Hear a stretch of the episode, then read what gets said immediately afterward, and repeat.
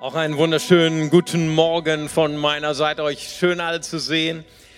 Übermorgen ist der große Tag in Deutschland. Übermorgen haben wir Reformationstag, 31. Oktober 1517. Vor genau 500 Jahren dann nagelte Martin Luther die 95 Thesen an die Tür von Wittenberg.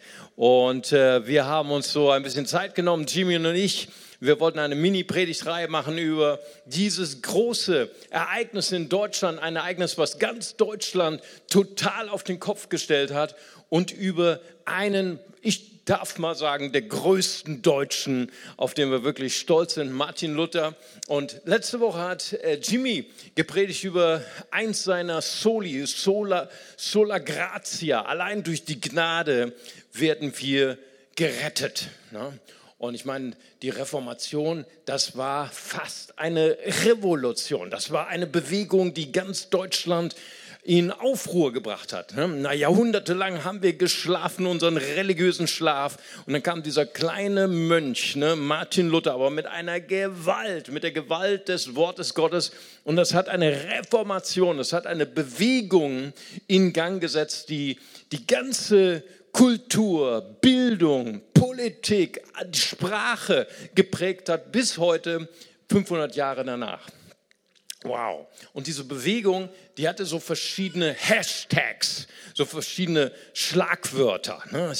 Immer mit Soli, so, also Solum Christum, allein Christus, nicht wahr? Nicht der Papst, nicht die Kirche, allein Christus. Ne? Dann Sola Gratia, hat man letzte Woche. Sola Fide, allein durch den Glauben. So, solus ähm, Verbum, allein das Wort. Sola Scriptura, darum gibt es heute allein die Schrift. Ne? Und Soli Deo Gloria, allein Gott sei die Ehre. So, das waren diese Schlagwörter, das waren diese, diese äh, wie soll man sagen, äh, Kampfparolen der ersten Reformatoren. Und letzte Woche hatte ja Jimmy ge darüber gesprochen, äh, dass wir allein durch die Gnade gerettet werden. Keine billige Gnade. Das, äh, ich habe mir das nochmal angehört, sehr, sehr gut.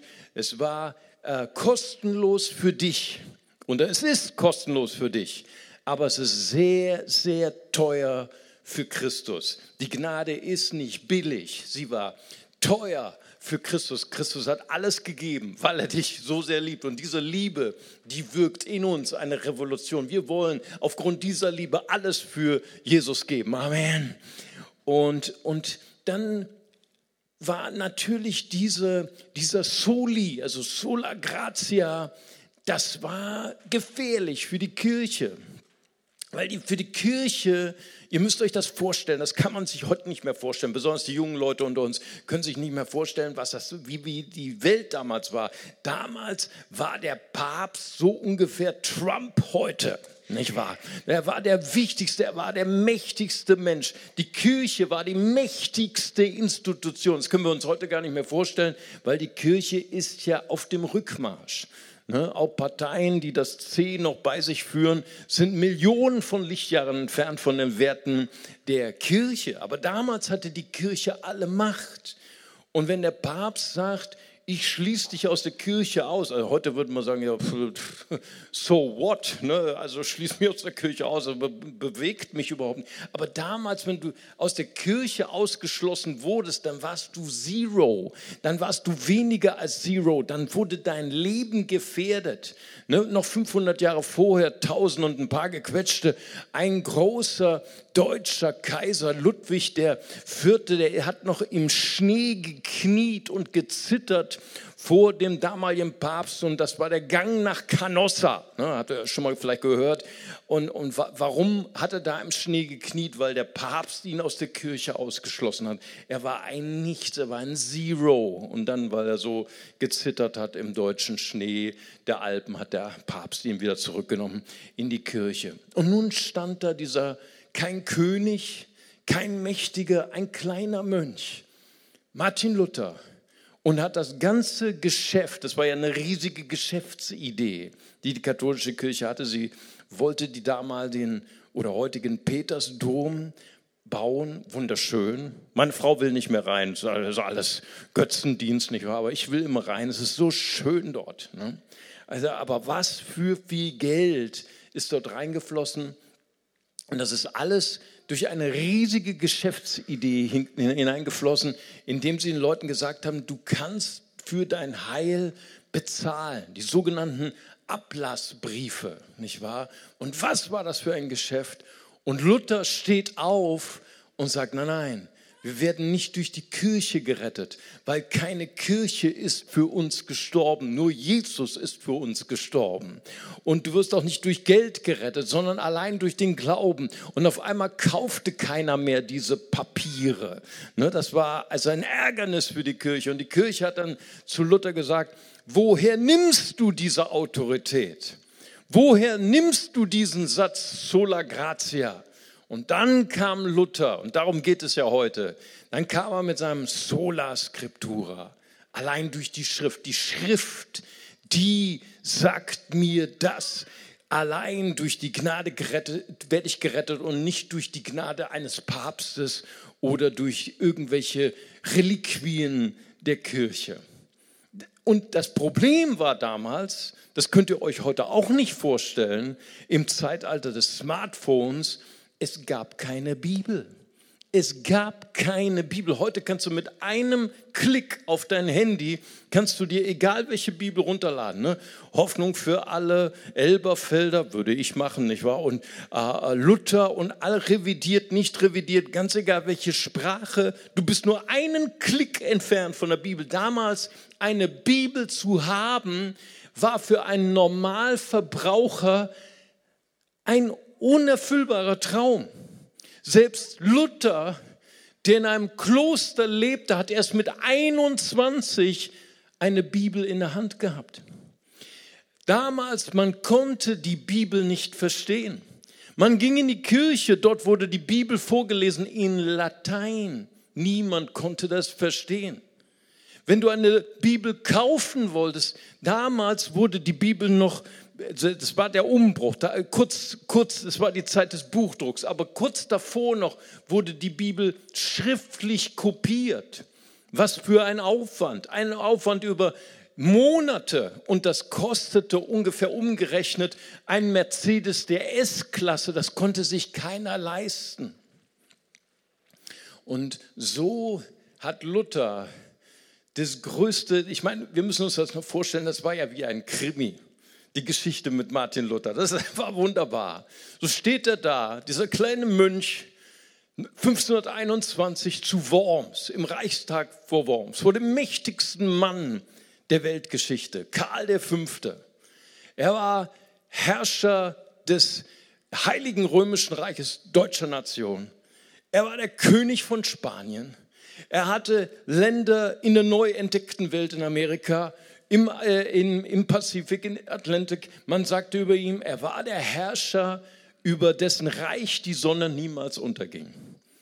Und vor diesem Herrscher stand dieser kleine Mönch und sagte, ich will allein, sola scriptura, der Schrift allein gehört mein Gewissen. Wow. Und dann ähm, der, äh, er wird, wird gebannt. Ne, das, was, was äh, 500 Jahre vorher Ludwig IV. passiert ist, das passiert ihm. Er ist vogelfrei. Jeder im Reich kann ihn töten und wird nicht dafür bestraft. Und so fährt er zurück vom Reichstag zu Worms, zurück nach Eisenach in sein Kloster und er wird gehijackt, nicht wahr? Er wird entführt von einem Kurfürsten von Sachsen auf die Wartburg. Und dort in der Wartburg hat er das größte Projekt seines Lebens geschaffen. Er hat die Bibel übersetzt ins Deutsche. Das war die größte Leistung. Ne, wir Deutschen, wir sind, wir sind stolz auf Luther, oder? Jeder weiß, was die 95 Thesen sind. Aber frag mal jemand auf der Straße, hast du schon mal die 95 Thesen gelesen? Kein einziger. Ne? Jetzt bin ich dankbar, im Deutschlandfunk kam mal jeden Tag eine These, nicht wahr? Aber ich habe sie äh, selber auch, glaube ich, nur ein paar Mal gelesen. Aber ich könnte den nicht wiedergeben. Aber jeder Deutsche hat mindestens eine Lutherbibel bei sich im Regal. Hoffentlich. Ja, also die, das war das größte Werk, was er gemacht hat. Aber, und das wissen viele Deutschen nicht, er war ja nicht der Erste, der die, die Bibel ins Deutsche übersetzt hat. Es gab 18 Deutsche vor ihm, die das auch schon gemacht haben. Aber niemand weiß das, weil die Bibeln waren ein Misserfolg. Was war das Geheimnis dieses kleinen Mönches? Drei Geheimnisse gab es. Das erste war, er war eigentlich der erste bedeutende Textkritiker unseres Landes. Damals gab es die lateinische Bibel, die Vulgata. Sie war eine Übersetzung des griechischen Textes 250 vor Christus, der sogenannten Septuaginta. Das war die griechische Übersetzung des Tanachs, der, der hebräischen Bibel. Beide sehr fehlerhaft. Fehlerhafte Übersetzungen, fehlerhafte Abschreibungen. Luther wusste, dass die Bibel damals, die Vulgata, viele Widersprüchlichkeiten hatte, viele Fehler hatte. Also ist er hineingegangen in das Original, in den Grundtext. Er hat sich den griechischen Grundtext von Erasmus von Rotterdam holen lassen, gab zwei Ausgaben und hat das Neue Testament direkt aus dem Griechischen übersetzt ins Deutsche. Und als er das Alte Testament übersetzt hat, direkt aus dem Tanach, aus dem hebräischen Alten Testament. Wow. Das war das erste Geheimnis. Das zweite Geheimnis, Luther sagte, du musst dem Volk auf das Maul schauen. Das heißt, er hat so eine ganz große Zeit verbracht auf den Marktplätzen und hat einfach gehört, wie die Leute sprachen, wie sie, wie sie kommunizierten. Und er hat eine wichtige Sache, Entscheidung gemacht, die die anderen 18 Bibelübersetzer nicht gemacht haben. Der eine kam aus Hamburg, der kam, andere kam aus München. Damals, ihr müsst euch verstehen, ist heute schon schwer. Ein Münchner und ein, ein Hamburger, das ist eine schwierige Kommunikation. Aber damals war, die, die konnten sich nicht verstehen. Und Luther nahm die sächsische Kanzleisprache, die in ganz Deutschland verstanden wurde, hat er als Bibelsprache genommen. Er hat seine Bibel relevant übersetzt, sodass jeder, jedes Kind sie verstand. Und das Dritte, und das war Glück, in Anführungszeichen, die große Revolution der Druckkunst. Gutenberg hat seine Druckmaschine erfunden. Luther war medienorientiert. Er hat seine Bibel medienwirksam eingesetzt. Das waren die drei Geheimnisse, warum seine Bibel ein Kassenschlager war bis heute, ein Bestseller. Ne, die Deutsche Bibelgesellschaft hat 2016 berichtet, wir haben noch nie so viele Bibeln in Deutschland verkauft wie bis jetzt. 520.000 Bibeln wurden gedruckt. Letztes Jahr 2016 doppelt so viele wie 2015. Stell dir vor, und das im Internetzeitalter. Die Bibel ist ein Bestseller. Halleluja. Das ist wenigstens auch in der Pfingstgemeinde ein, ein Halleluja wert. Genau.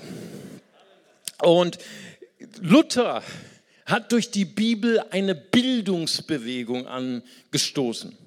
Die Reformation war eine Bildungsbewegung.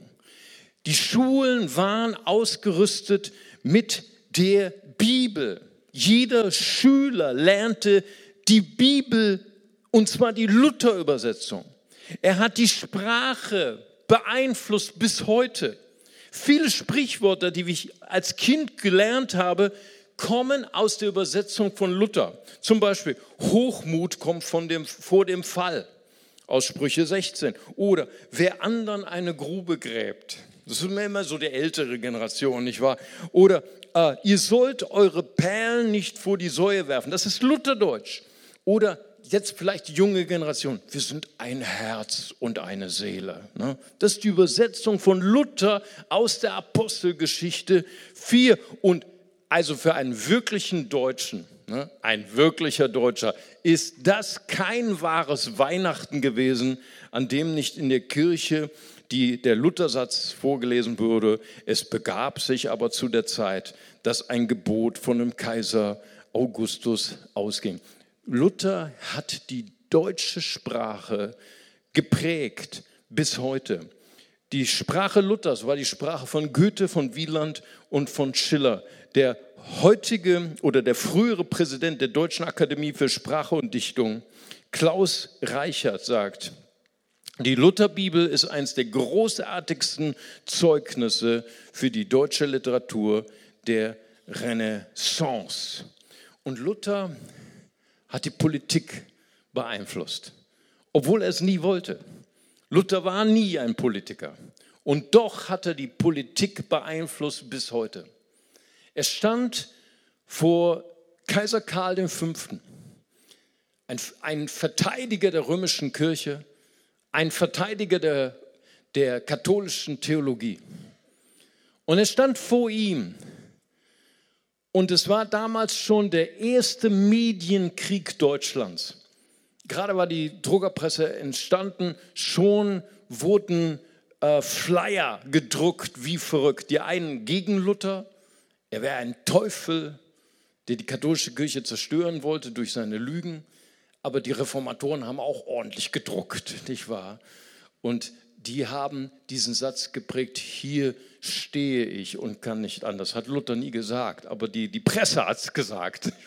Und deswegen ist dieser Satz bis heute so bekannt. Und er ist der Ausdruck dafür, dass Luther sagt, ich bin bestimmt von meinem Gewissen und davon sind meine Entscheidungen geprägt. Kaiser Karl hat damals dann geantwortet, ich bin der Verteidiger der katholischen Kirche. Wer kennt heute noch Kaiser Karl den Fünften? Ah, vergessen in aller Ewigkeit. Wer weiß, dass er der Verteidiger der katholischen Kirche war, aber jeder kennt heute noch den Satz von Martin Luther, hier stehe ich und kann nicht anders. Eine Leitlinie für viele Politiker, die sagen wollten, ich lasse mich nicht von Parteipolitik regieren, auch nicht von den Finanzen und auch nicht von irgendwelchen Druck, von irgendwelchen Lobbys, sondern ich lasse mich leiten von meinem Gewissen. Das war der Leitsatz auch der, der, der Männer, die äh, vom 20. Juli 2000, äh, 1944, die das Attentat gegen Hitler leider ohne Erfolg getan haben. Sie haben gesagt, wir lassen uns nicht leiten von der allgemeinen Politik von Nazi-Deutschland. Wir sind geleitet von unserem Gewissen, selbst wenn wir mit unserem Leben bezahlen müssen. Das alles kommt von Luther. Er hat die Politik beeinflusst bis heute, auch wenn er kein Politiker war. Ich möchte mit euch vier Grundaussagen über Sola Scriptura, über allein die Schrift mit euch teilen. Das erste ist, das Wort ist ewig. Jesaja 40, Vers 8 sagt, dass das Wort Gottes besteht in Ewigkeit. In Johannes 1, Vers 1 heißt es, im Anfang war das Wort. Das Wort war bei Gott, Gott war das Wort. Das heißt, das Wort besteht von Ewigkeit zu Ewigkeit. Und natürlich ist hier nicht die Rede von der Schrift, von der Bibel, weil die Schrift ist ja irgendwann geschrieben. Das Neue Testament in den 50er bis 90er Jahren, nicht wahr, hat einen Anfang, ne, wurde irgendwann geschrieben. Und das Alte Testament 1200 bis 600 vor Christus, ungefähr in dieser Zeit, 39 Bücher im Alten Testament, 27 Bücher im Neuen Testament. All das hat einen Anfang. Aber die Schrift, die Bibel beinhaltet das ewige Wort Gottes. Das Wort ist ewig und es ist ewig gültig. Viele sagen, ja, das mag sein, Mario, mag sein, dass das Wort Gottes ewig ist, aber die Schrift, also die Bibel hat sich ja verändert durch die vielen Kopien über all die Generationen, über all die Jahrhunderte, hat die Schrift sich ja verändert und verfälscht worden. Die, meine, meine ganzen muslimischen Freunde sagen das immer zu mir, wenn ich auf der Straße Muslime treffe sagen, Mario, die Bibel ist gefälscht. Ne? Es gab zwar mal eine echte Bibel, aber die Bibel, die wir heute haben, ist gefälscht, weil sie wurde über die Jahrhunderte verfälscht. Naja, da sage ich dann einfach, ich antworte dann durch den Koran. Ne? Surah Al-Imran 2 und 3, Allah hat das Alte Testament, das Neue Testament, den Jila und Taurat vom Himmel herabgesandt zur Rechtleitung der Menschen. Und in der Sure Al-An'am, Vers 34, niemand kann die Worte Allahs verändern. Und in der Sure Al-Hijj, Vers 9, Allah ist der Hüter seines Wortes. Wow, haben wir noch nie gehört. Amen. Sogar der Koran bezeugt, das Wort Gottes wurde nie verändert. Amen. Aber dann gibt es natürlich auch die Wissenschaftler, die sagen, hör zu, die Bibel, die wir heute haben, ist verfälscht. Und dann sage ich, wir brauchen uns als Christen gar nicht zu schämen oder zu fürchten vor der Wissenschaft oder vor der historisch-kritischen äh, Betrachtung der Bibel. Mal ein kleiner Vergleich. Also ich frage auch nicht, keiner braucht die Hand heben, aber ich glaube, wenn ich fragen würde, wenn jemand glaubt an Julius Caesar, da würde mindestens eine Hand hochgehen. Ne? Ich glaube, Julius Caesar hat gelebt, nicht wahr? Und ähm, dann auch die Schrift, mit der wir gequält wurden, wenn du Latein hattest im äh, Lateinunterricht, ne? Bellum Gallicum, also der Gallische Krieg, hat er geschrieben, naja, wir wissen es nicht so ganz genau, aber die Historiker sind überzeugt. Ne? 53 vor Christus wurde diese Schrift von Julius Caesar verfasst. Aber alle Originale sind weg. Ne? Verfallen, Pergament, Papyrus, besteht nicht so lange, verbrannt, versenkt, von irgendwelchen Lateinschülern angezündet, nicht wahr? Ich kann mich noch erinnern an meine ersten Lateinübersetzungen im Bellum Gallicum. Ich habe Latein gehasst. Ich habe meiner Mutter das gesagt, habe da auch nichts genutzt. Ich kriegte doch eine Übers äh, äh, Nachhilfelehrer aufgebrummt. Ich habe einen nach dem anderen verbrannt. Ne? Nachhilfelehrer, ja. Ich habe gesagt, Mario, du bist so faul. Ich sage, ich weiß. Und, achso, was ich, was ich sagen wollte, 53 vor Christus und wir haben die ersten Abschriften haben wir gefunden aus der Zeit 1000 nach Christus, sind ganze zehn. Das heißt, wir haben einen Abstand vom Original bis zur Abschrift der Abschrift von 1050 Jahren. Mal Vergleich zum Neuen Testament. Neues Testament ist verfasst in den 50er bis 90er Jahren, 27 Bücher. Und wir haben den ersten Kodex, das erste Buch haben wir den Codex Sinaiticus am Berge Sinai. Äh, ein deutscher Wissenschaftler hat das gefunden im Papierkorb eines Klosters. Sollte verfeuert werden. Ne? Äh, Gott sei Dank, ein Deutscher hat für Ordnung gesorgt, nicht wahr? Hat es aus dem Papierkorb rausgeholt. Das ist der, die erste Abschrift, 320. Das sind mal 230 Jahre Abstand zum Original. Ich erinnere nochmal, Bellum Gallicum, Julius Caesar, 1050. Wir haben das erste ganze Buch, dann haben wir Fragmente. Bodmer Papyrus, Nummer 18. Das sind nur einige Verse aus dem Johannesevangelium, die aber bezeugen, dass Jesus Gott ist. Das wollte ich nochmal betonen. Ich war vier Verse.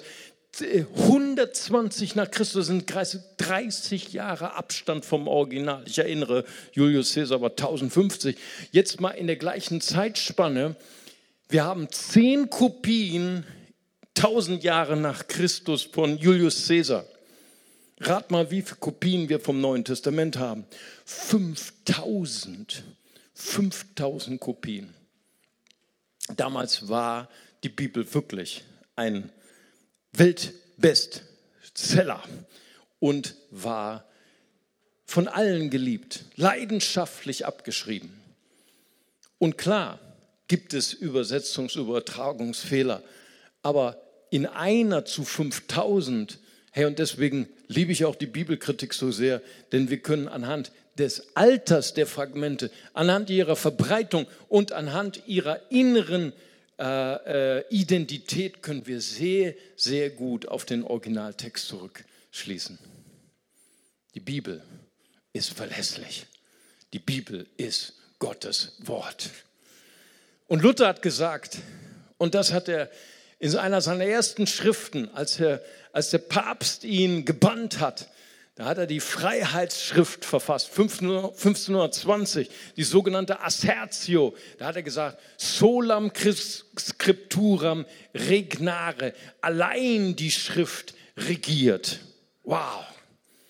Der Papst in all seiner Pracht, in all seiner Weltmacht, Aber da gibt es noch eine Autorität über dem Papst. Das ist Sola Scriptura. Das ist die heilige Schrift. Amen. Die regiert über mein Leben. Die regiert über meine Entscheidung. Und das zweite, die zweite Aussage ist, das Wort Gottes ist lebendig. Das Wort Gottes ist lebendig. Jesaja 55, Vers 11. So aber ist das Wort Gottes, das aus dem Munde Gottes geht. Es wird vollbringen, was ihm gefällt. Und es wird ausführen, wozu ich es gesandt habe, spricht der Herr. Hammer. Ist es nicht fantastisch, dass wir nicht irgendwelche moralischen Regeln verkündigen im Gottesdienst, sondern dass das Wort Gottes, es ist lebendig, es ist wirksam, es bewirkt Dinge in mir. Im Psalm 119, da sagt David, wie wird ein Jüngling unsträflich, ohne Sünde gehen, indem er sich hält an Gottes Wort. Und wenn man das liest allein, dann denkt man, David, oh, da war das war so ein, so ein, so ein als Messdiener schon geboren, nicht wahr? So, so ein Milchbubi, der nie einer Fliege was zu Leide tun konnte. Aber ey, David, David war ein Killer. David war ein Soldat. Er war in der Wüste gejagt von Saul, Chef von 600 Outlaws, von Gesetzlosen. Wenn du so willst im heutigen Deutsch, David war ein Mafia-Boss. Ne? Ich weiß nicht, vielleicht haben wir heute, auch heute einen Mafia-Boss unter uns. Und dann kannst du, kannst du sehen, hey, Gott kann aus jedem Mafia-Boss noch einen wunderbaren König machen. Preis dem Herrn. Es geschah alles durch Gottes Wort. Wow, Gottes Wort verändert Menschen. Heute noch. Und weißt du auch die zehn Gebote? Eigentlich steht da nicht, du sollst nicht töten. Da steht eigentlich, du wirst nicht töten. Du wirst nicht Ehe brechen, du wirst nicht lügen. Gottes Wort bewirkt das Wollen und Vollbringen in uns. Gottes Wort ist kreativ. Amen. Weißt du, Luther hat gesagt, niemand kann über die Schrift verfügen. Ne? Natürlich, du kannst die die Bibel verfügen, indem du sie mit deinen Fingern, mit deiner Hand aus dem Bücherregal holst. Ne? Dann verfügst du, hast du Macht über sie. Aber du kannst nicht über das Wort Gottes verfügen. Du hast keine Macht darüber. Ja. Luther sagt, niemand kann sich das Recht rausnehmen, auch keine Kirche, keine Konfession, auch kein Bibellehrer, kein Professor, sagen, ich allein erkläre dir jetzt mal das Wort Gottes. Deswegen ist es so wichtig, dass du selbst in der Bibel studierst, dass du selbst das Wort Gottes prüfst. Ich hoffe auch, du hast immer ein Wort Gottes dabei im Gottesdienst, um zu prüfen, was ich auch hier sage, ist wahr, weil diese Bibel kann dein Leben retten. Amen. Jim Jones, nur ein kleiner Hinweis auf ihn in den 80er Jahren, brachte sich und seine ganze Kirche um. Und äh, das hätte nicht sein brauchen, wenn seine Kirche das Wort Gottes höher geachtet hätte als die Worte eines Lehrers. Aber Luther sagt, die Schrift legt sich selber aus. Scriptura sacra ius ipsum uh, interpres. Die Schrift legt sich selber aus und du solltest die Schrift immer so lesen, als ob Gott lebendig zu dir redet. Luther nennt das die Viva Vox, die lebendige Stimme. Dass Gott Gottes Wort zu dir sprechen kann. Dass Gottes Wort vielleicht auch dich konfrontieren kann, was dir nicht gefällt. Deswegen liest mal ruhig auch die ganze Bibel. Und äh, ich glaube, heute, wer hat das heute gesagt? Alex, Du liest die ganze Bibel und nicht nur deine Lieblingsverse, dass Gottes Wort zu dir sprechen kann. Und das ist das, was du, das nennt Luther von der Schrift in Besitz genommen zu sein. Was meint er damit? Was er steht da in Worms auf dem Reichstag. Er soll von seinen Schriften abschwören. Der Kaiser Karl hat dieses Interview oder dieses Verhör ganz schnell abgebrochen. Er hatte nicht so viel Zeit mit so einem kleinen Mönch.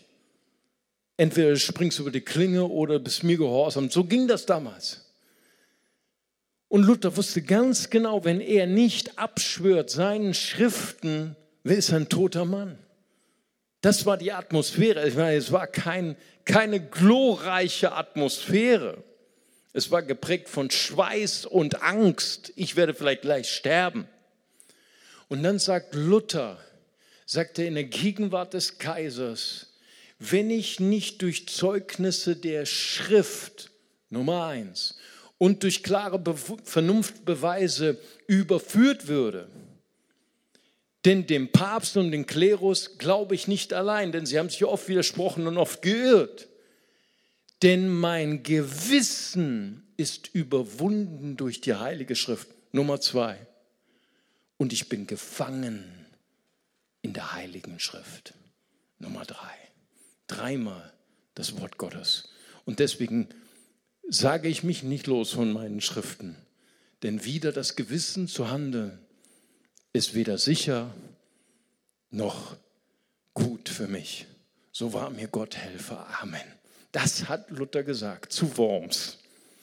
Ich glaube, Schweißausbrüchen. Aber weißt du, warum er das sagen konnte? Weißt du, woher er diese Kraft hatte? Weil er, war, er hat nicht nur das Wort Gottes mal gelesen, ah, ich muss mal was tun für meine Bildung, ah, ich muss mal mich auferbauen oder ergötzen. Nein, nein, er war in Besitz genommen von dem Wort. Kennst du den Unterschied? Wenn das Wort dich gefangen nimmt, dann entscheidest du in den wichtigen Entscheidungen deines Lebens richtig. Und das dritte ist, Christus ist das Wort. Johannes 1, Vers 1 haben wir schon äh, zitiert. Anfang war das Wort, das Wort war bei Gott, Gott war das Wort, Vers 14 und das Wort wurde Fleisch. Offenbarung 19, Vers 13. Sein Name ist das Wort Gottes. Jesus ist das Wort. Und Luther sprach von der Mitte der Schrift. Erasmus von Rotterdam, das war sein großer Gegner aus der katholischen Kirche, der sagte immer, ähm, die Bibel hat viel zu viele dunkle Stellen, viel zu viele widersprüchliche Stellen. Naja, Luther wusste es. Ich meine, Luther wusste sowieso viel besser als du und ich, wie viele Widersprüche da sind in der Bibel, immer noch. Aber er sagt, die Schrift zeugt von Christus. Die Schrift ist erfüllt mit Christus. Und das vierte ist, das Wort Gottes verändert dich.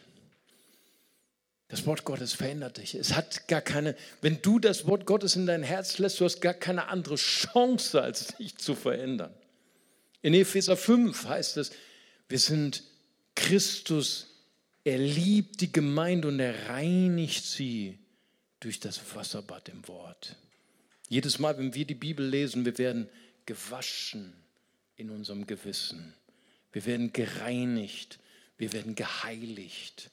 Im 1. Johannes 2, Vers 14, da sagt er, ihr jungen Männer, ihr seid stark und das Wort Gottes ist in euch und ihr habt den Bösen überwunden. Da gibt es Anfechtungen. Da gibt es jemanden, der dich kaputt machen will.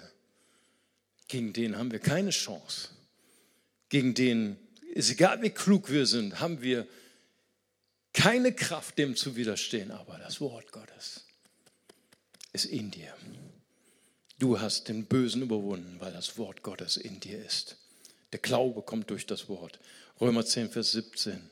Ah, äh, die Frucht und Erfolg kommt durch das Wort. Josua 1, Vers 8. Und weißt du, Martin Luther sagt, die Schrift bleibt dir verborgen, wenn du ein dunkles Herz hast. Wenn dein Herz dunkel ist, dann bleibt die Schrift dir verdunkelt. Deswegen sprach er von der Klarheit der Schrift. Von der Claritas Scripturae spricht er. Von der doppelten Klarheit. Einmal von der äußeren Klarheit. Ne, das sagte Erasmus von Rotterdam, Erasmus von Rotterdam sagt, man kann die Bibel nicht verstehen, außer durch die Kirche. Nur die Kirche kann dir die Bibel erklären. Luther sagt, nein, nein, nein. Ich brauche keine Kirche, um die Bibel zu verstehen. Es gibt eine Claritas externe, eine äußere Klarheit. Haben wir schon gesagt, Luther war der erste Textkritiker, der die aus, dem, aus der hebräischen, aus der griechischen Bibel übersetzt hat, um die äußere Klarheit herzustellen. Aber er spricht auch von der, von der Claritas interne, von der Klarheit deines Herzens.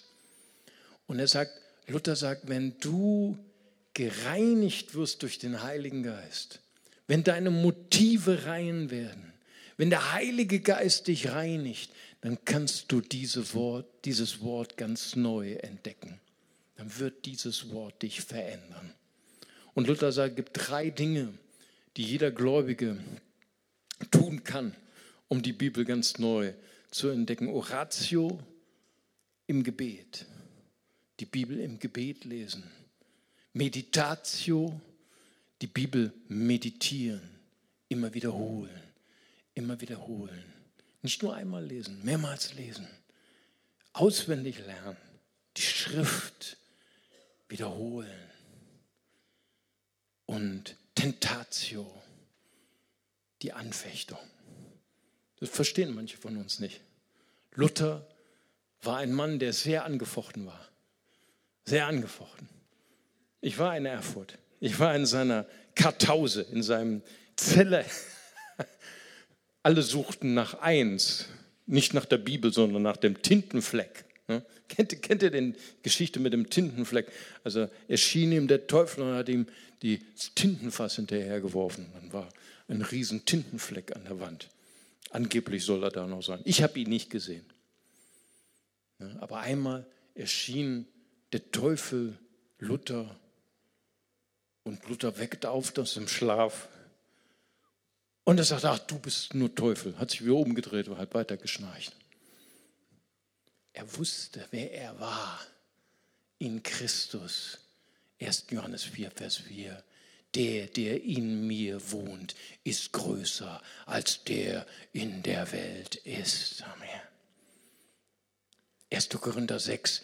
Ihr seid abgewaschen, ihr seid geheiligt, ihr seid gerechtfertigt durch den Namen unseres Herrn Jesus Christus und durch den Heiligen Geist. Auf Deutsch gesagt, du bist der Allerbeste. Amen. Glauben mir die Deutschen immer nicht. Ne? Ich sage, du bist der Allerbeste. Ne? Sagen das hast du dem gerade auch gesagt. Ne? Du bist nicht der Allerbeste, weil durch deine Taten, sondern du bist abgewaschen, gerechtfertigt durch den Namen unseres Herrn Jesus Christus. Wenn du angefochten bist, lass dich in das Wort Gottes treiben. Viele Leute legen dann die Bibel weg. Nein, gerade in deinen Anfechtungen solltest du Zuflucht suchen in dem Wort, so wie Luther es gemacht hat. Gebet, Meditation, Anfechtung. William Wilberforce lebte ein paar Jahrhunderte später Mitglied des britischen Parlaments. Er war einer der entschiedensten Gegner der Sklaverei. Sein Leben lang ist er gescheitert. Die Briten wollten halt die Sklaven, sie wollten sie haben. Er war der Einzige, der dagegen gekämpft hat. Er hat gesagt, das ist nicht richtig. Das ist nicht richtig. Erst kurz vor seinem Tod sah er, wie die Sklaverei abgeschafft wurde. Hey, hast einen Lebenstraum dein Leben lang verfolgt und du bist immer gescheitert und du hast immer verloren und du bist immer zerbrochen.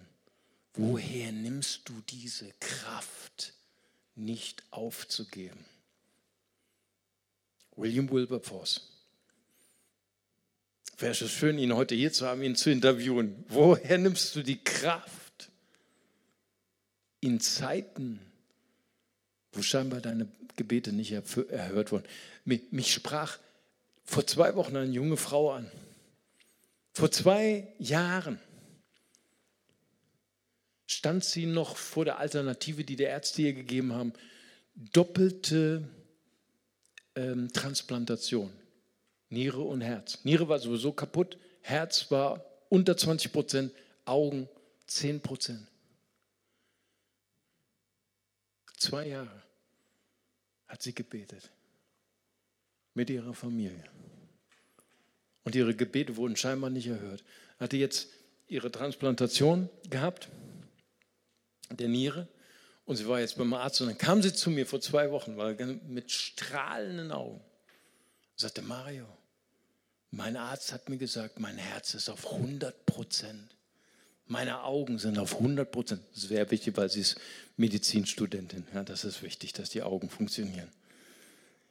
Und dann sage ich, wir müssen unbedingt ein Video machen mit deinem Zeugnis. Aber weißt du, was viel wichtiger ist? Nicht nur die Heilung. Die Heilung ist, Jesus ist der Heiler, das wissen wir alle.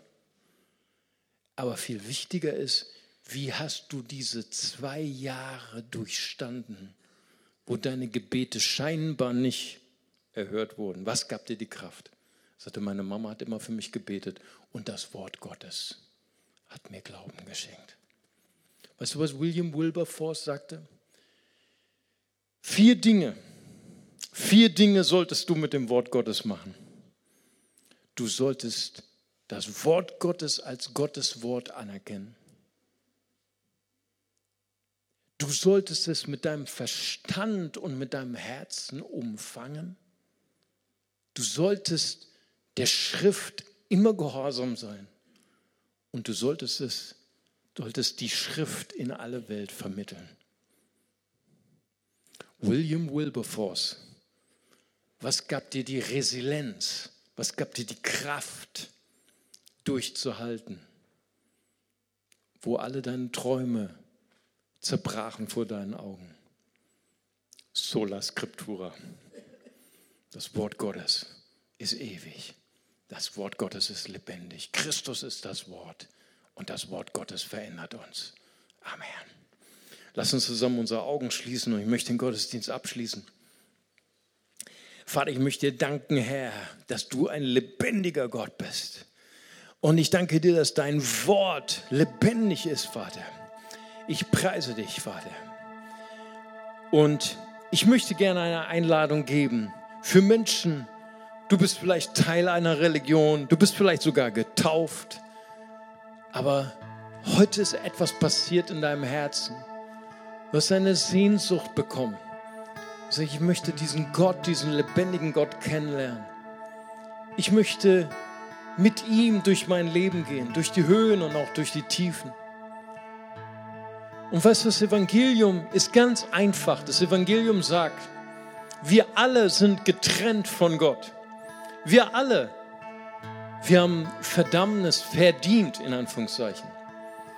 Aber dann sagt Gott, Johannes 3, Vers 16, und das ist umso positiver, so sehr hat Gott die Welt geliebt, dass er seinen eingeborenen Sohn gab. Jeder, der an ihn glaubt, wird nicht verloren gehen, sondern wird ewiges Leben empfangen. Und ich möchte gerne fragen heute Morgen, wenn jemand hier ist und sagt, heute möchte ich mein Herz öffnen für diesen lebendigen Gott, für diesen Retter, Jesus Christus. Er ist für mich gestorben. Er ist auferstanden von den Toten. Er hat den Tod besiegt. Ich möchte diesen Herrn Jesus Christus einladen in mein Herz, damit er mir meine Schuld vergibt und dass er mein Herz heilt. Und wenn das heute Ihre Entscheidung ist, dann möchte ich Sie bitten, ganz kurz Ihre Hand zu heben, so wie ich das hier gerade mache. Und ich würde gern für Sie beten. Ist jemand hier? Dann heben Sie ganz kurz Ihre Hand. Ich würde gerne für Sie beten. Danke, Jesus. Danke, Herr. Halleluja, Jesus. Jemand hier ist, der sagt, heute ist mein Tag. Heute möchte ich gern mein Herz für Jesus öffnen. Dort oben ist eine Hand. Gott segne Sie. Ist noch jemand da? Dann heben Sie ganz kurz Ihre Hand. Ich würde gerne auch für Sie beten. Gott segne Sie. Amen. Ist noch jemand da? Dann heben Sie ganz kurz Ihre Hand. Lass uns für diese zwei kostbaren Menschen zusammen beten und die vom Beamer-Team werden uns ein ganz einfaches Gebet an die Wand projizieren und wir beten es zusammen als ganze Gemeindefamilie und wir sagen, Vater im Himmel, danke, dass du mich liebst. Danke, dass du dich für mich entschieden hast. Herr Jesus Christus, du bist für mich gestorben und auferstanden. Vergib mir meine Schuld. Ich wähle dich jetzt als meinen Retter und Herrn. Dir will ich folgen. Amen. Amen. Lasst uns hier mal einen Applaus geben. Herzlich willkommen. Herzlich willkommen. Und wenn Sie sich gemeldet haben, gleich nach dem Gottesdienst, gleich ist alles vorbei, dann gehen Sie nach oben zur Next Step Lounge. Da warten meine Freunde auf Sie. Die haben noch ein Geschenk für Sie und zeigen Ihnen den nächsten Schritt, den Sie tun können auf Ihrer Reise mit Christus. Und jetzt möchte ich gerne noch für die beten, die sagen, ich fühle mich genauso wie William Wilberforce. Das ist ein Traum in meinem Leben. Das ist ein Auftrag in meinem Leben. Aber dieser Traum, der zerbricht gerade vor meinen Augen. Und ich kann nicht erkennen, wie ich meinen Auftrag erfüllen kann, den Gott mir gegeben hat. Aber heute habe ich etwas gelernt. Heute habe ich gelernt, dass die Heilige Schrift, dass die Bibel Sie ist nicht nur eine, wie soll man sagen, ein Standard, den ich erreichen muss durch meine eigene Kraft, sondern das Wort Gottes ist lebendig. Das Wort Gottes wird Dinge in mir hervorbringen, die ich nicht hervorbringen kann. Dinge, die Gott gefallen. Dinge, für die Gott mich beauftragt hat. Und ich habe auch etwas anderes gelernt.